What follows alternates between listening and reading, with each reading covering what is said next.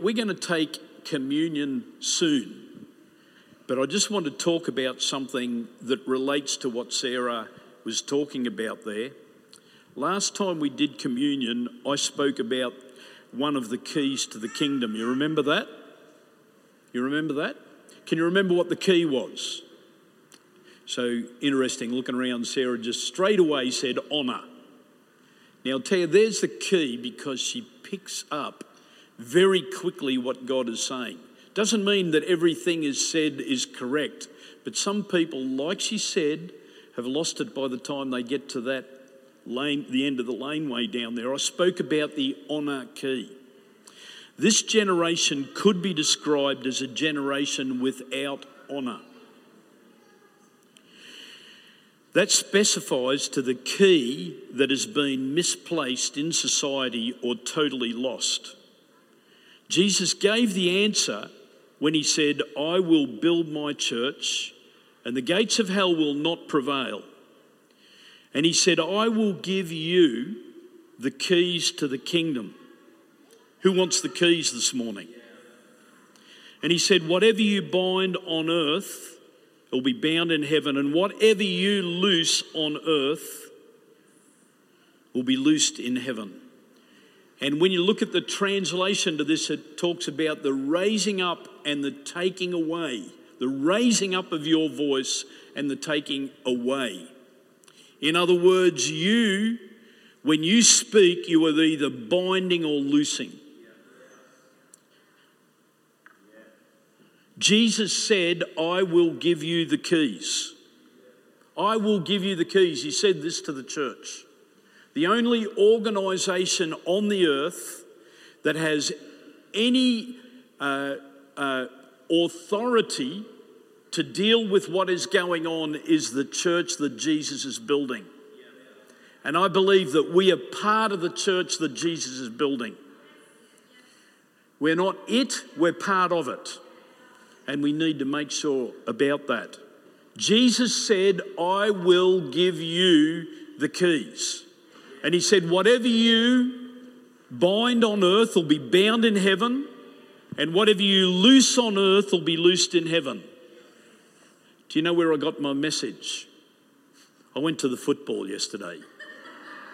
We got to talk to about the footy because I went with some very funny guys. I went with Lenny and Mark, Geelong and Carlton. One barracks for Geelong, the other barracks for Carlton. I sat in between and I was the umpire. And Kevin came, Geelong supporter. Peter came down there in the back, and he also is a Geelong supporter. I was neutral on this occasion. Got into bed at 2:45 this morning. And Lenny, when we came to our place, some really funny things happened. I've got to tell you about this. Because Lenny felt quite rejected when he walked out of the MCG and we we're at the tram stop and Lenny felt rejected by us all, and he befriended these Carlton supporters. Anyhow, uh, we were just taking the absolute Mickey out of him. And this girl said to him, Hey, mate, you need to find new friends. He said, Those blokes are. Now, I can't tell you what she said. but we were giving Lenny a hard time. It was just, it was so funny. Anyhow, that's not what the message is about. When we got home, I dropped uh, Kevin off, I dropped Mark off, and we went back to our place to pick up Lenny's car. And Lenny had lost his keys. 2:45 in the morning. So I gave him my truck, car and he drove off, but this is the point. You can have your car, if you lose the keys, you can't do a darn thing. And I believe that we have misunderstood what the keys to the kingdom are, and quite often have quite honestly lost them. Sometimes your Christianity is not working. Corporately, it seems like the church has lost the grace to prevail and the grace to govern. And that's what it's like in this past generation. We've lost our way. But God is going to give back the key back to his sons and daughters. And it's like, you know, with Sarah when she was little, she didn't have the keys. But as she has matured into the person that she is, God has given her certain keys. And this is what we're looking for. Sometimes it seems like doors are shut because we've got to find the key to open the doors. You don't give the keys to your children. God wants us to come to a place of stature and maturity in our faith where God will give us the keys. Amen. You know what I mean? You know, it, when in the old days when you were 21, you know, uh, you, they used to give, they'd have a big 21st, it was sort of like rite of passage, and they would give you a key, and everyone would sign the key and give it to you because that was a sign that you are now ready for the keys. But in this society, that has been lost. God wants to give us the keys back. Amen. God wants to give you the keys. So sometimes it seems like our Christianity is just not working. It's like we seem to be losing ground. It's like we are locked in, and sometimes our prayers are not being answered. I want to teach you a very important key this morning and it is in Matthew chapter 18, verse 15. If there is a title to this little communication message, it is The Keys to the Kingdom, Part 2, which is the Spirit of Agreement. Because the Spirit of Agreement, finding the Spirit of Agreement, is a supernatural key to the kingdom. And you read about it in, um, in Matthew chapter 15 and it goes. It, it's really about. It's really about. Uh, actually, I won't get. I won't get too far ahead of myself. It says in verse 19, again, if I say to you that if two of you agree on earth concerning anything that they ask, it will be done for them by my Father in heaven. In other words, when we come together in the spirit of agreement, and God is there something will happen. Listen to this, I'll read it again in the next verse as well. Again, I say to you that if two of you agree on earth concerning anything that they asked, it will be done for them by my Father in heaven. For, two, for where two or three are gathered together in my name, I am there in the midst of them. This is what we really need to guard in the house is the spirit of agreement. Because when we pray together and when we are in our agreement in our heart, things can begin to move. A couple of thoughts on this. First, when we are in agreement with God and in one and one another, the kingdom of God will continue to agree, to advance, and we will experience answered prayer and miracles. Let me say it again when we're in agreement with God and one another, the kingdom of God will continue to advance and we will experience answered prayer and miracles. I told you about how my friend in Bendigo had the kidney failure happening, and God did something so supernatural to bring myself and Lynn and my friend into an agreement with God. It was the weirdest thing. You know, this girl, she had kidney failure and uh, she called out for us to pray. She sent a message and uh, she said, Is there anyone in Bendigo that can pray for me? And uh, I've got a friend up there called Jason. And Anyhow, what happened is we couldn't get in contact with her after that. And I know what happens when people have got kidney failure, they can just slide away very quickly because she'd said in a message, just get him to call, I'm too weak to answer the phone. So, do you know what we did? I, I Lynn and myself were in the car and I rung, uh, I said, I'm going to do a welfare check. And I rung the police in Bendigo. And I said, Will you go and do a welfare check? Anyhow, this guy, he says to me, Read the message that the girl sent you because he said, We can't respond to every um, you know, welfare request. So what happens is Linda and myself are in the car. We're very worried about our friend. We ring the Bendigo police station, and this constable says to us, Read the message, read the message to me. And I read it to her, and he, this is what he said You pray in the tongue.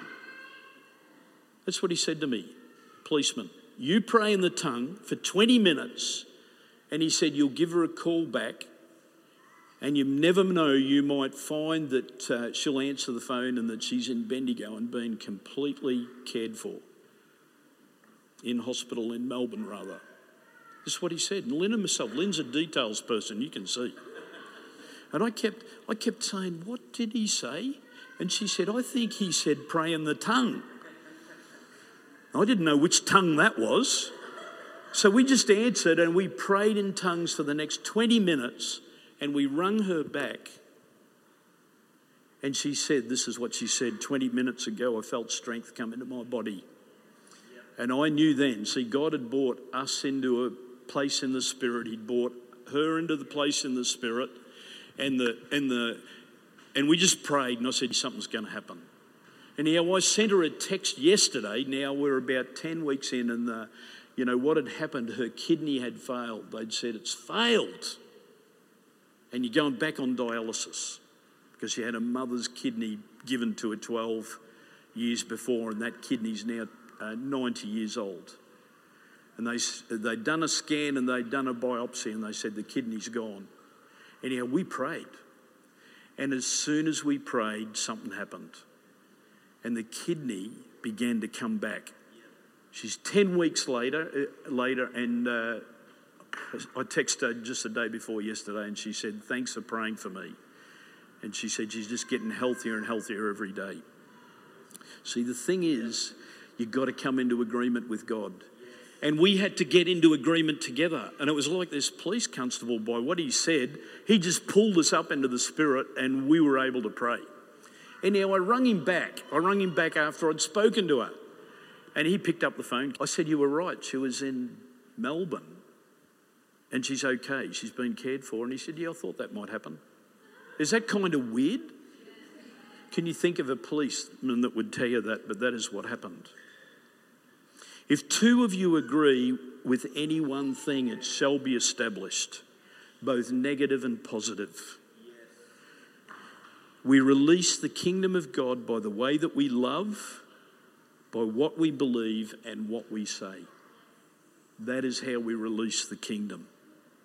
See, it is the discussions afterwards that can rob you. Number two, we need to keep our agreement with God, but when we become offended, we fall out of agreement with not only God, but one another. This is true. Can I say it again? we need to keep our agreement with God. But when we become offended, we fall out of agreement with not only God, but one another. And if you actually look at the context of the passage that I just read you, it is the how that we need, it's, it's really about people, you know, coming into a disagreement and falling away. The prophet Amos asked a question, and he says, How can the two walk together unless they agree? They can't. Now, and myself, just in the managing of our home, have a lot of different discussions that we just don't agree on things. Anyone else relate to that? Come on. Yeah, come on, Kevin. Come on. Oh, just.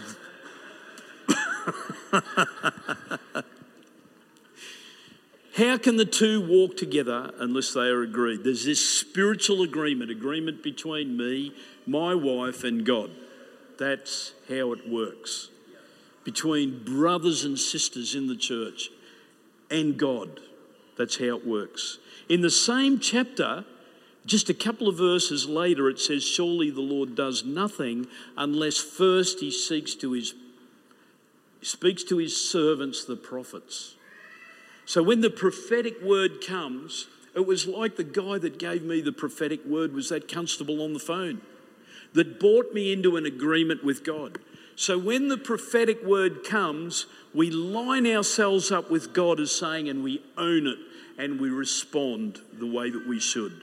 We must come into agreement with God if things are going to change.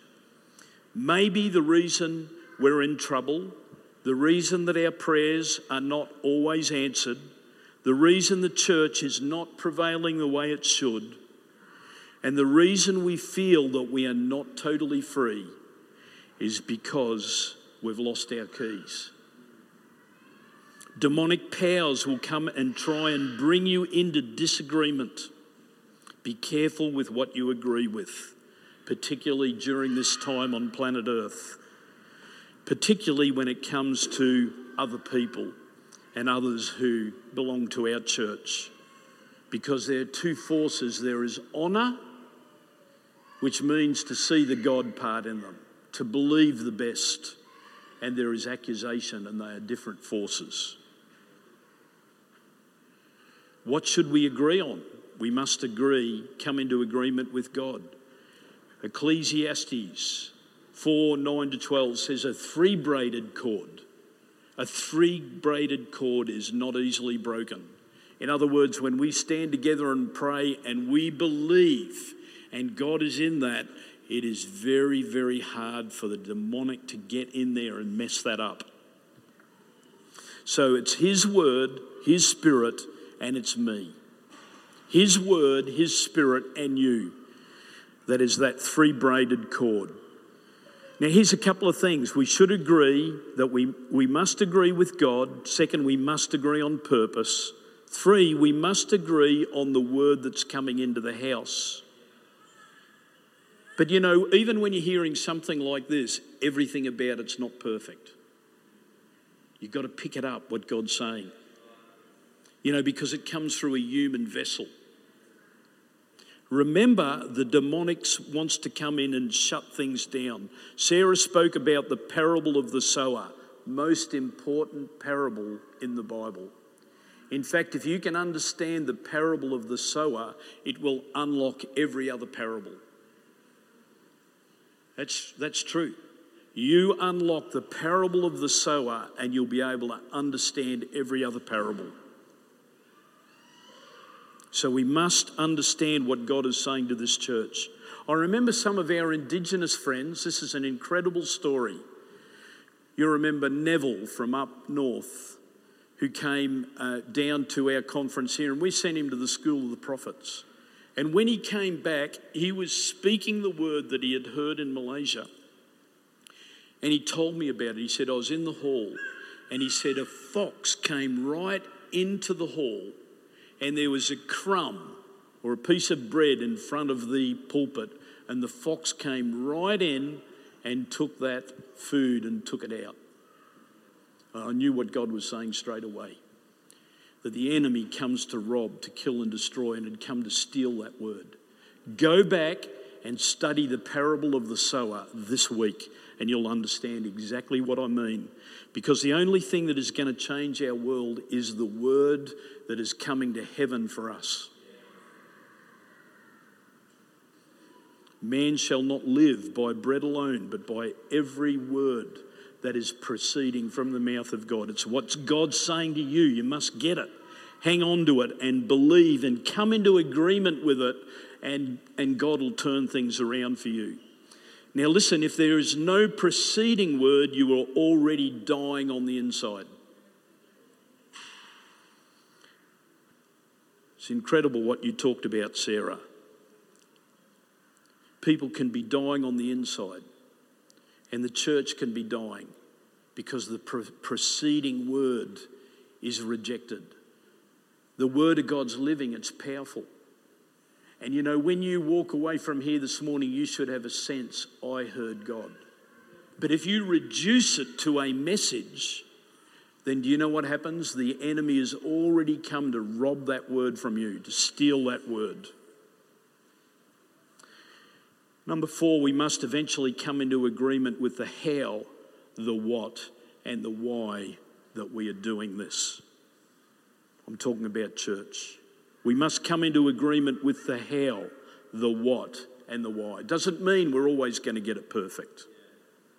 But we can't major on the minors. We've got to major on the majors because that fox will come right in to the house of God. Imagine that a fox comes in and he walks down here. I knew when that man rung me and told me what had happened that that word was going to come under an intense attack.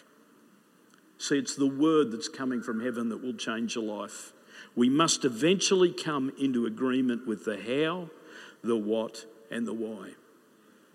How can the two walk together unless they agree? Don't major on the minors. And the bottom line is this the bottom line is this repentance will get us everywhere.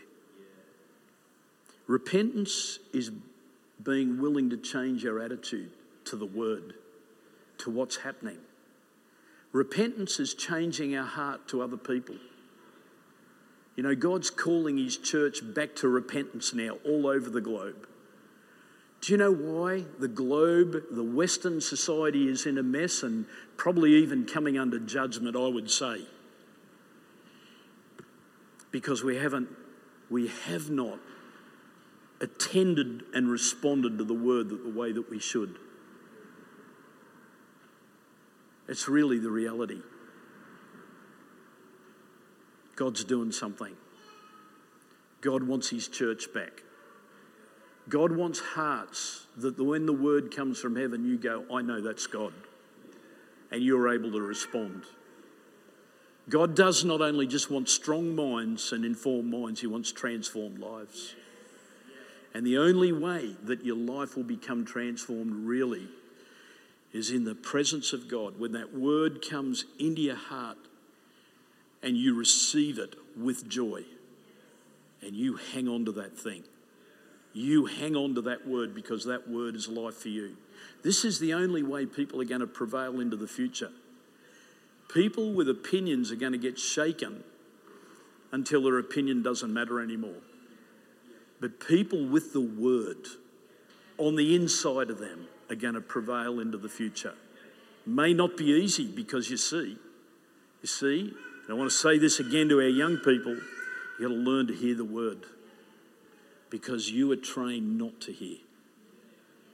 And it's all of us, really. Amen. Mums and dads, raise your kids well. Raise your kids well. We're not having Sunday school at the moment, and maybe we never will again. Because I believe that Sunday school is a babysitting club where mums and dads need to be. Did you hear what God was saying in church this morning? I tell you, this is where we need to go. I'm not saying we won't, but I'm saying mums and dads be responsible. Well done, Michael and Yvonne. And well done, everyone else that's got their kids through. I tell you, it's not easy because the fox is coming right into the house. Amen. Father, we thank you for this morning. Thank you so much for that word that Sarah brought. And th- thank you so much for the abundance of the word that you've, you've released into this house. If I go back a little bit for, further, and the reason that I wanted to talk about this for communion, it says, if your brother or your sister sins against you, don't go and tell him his fault between you and him alone. Or it says, sorry, it says, go and tell him. And if he hears you, you've gained your brother. But if he won't hear you, take with you one or two more. Our communion guys here, good on you. Thank you that by the mouth of two or three witnesses every word may be established. And if he refuses to hear them, tell it to the church. Boy, that's full on, isn't it? But if he refuses to hear the church, let him to you be like a heathen and a tax collector. By the way, we don't make a habit of doing this. But the point is there because it's talking about how people have fallen away. And it says, Assuredly I say to you, whatever you bind on earth will be bound in heaven, and whatever you loose on earth will be loosed in heaven. Again I say to you that if two or three, if two of you agree on earth concerning anything that they ask, it'll be done for them by my Father who is in heaven. For where two or three are gathered together in my name, I am there in the midst of them. Father, I pray that you'd really give us the spirit of agreement. The spirit of agreement, that there would be a powerful unity and oneness in our lives. That was the word that came when David Vacker came here. This is what's needed, amen. God, help me to come into agreement with you. the way that I should. Help me to come into agreement with my husband, my wife, our leadership. Lord, help us to come into agreement with what you want in the future. Amen. And remember, the bottom line has just been willing to change. So when Lynn and myself have had strong, colourful discussions, this is one of the things that both of us have always just kept this rule where we're going to not let this break our agreement. Because that's how the enemy comes. Amen. Why don't you stand and uh, come and take communion?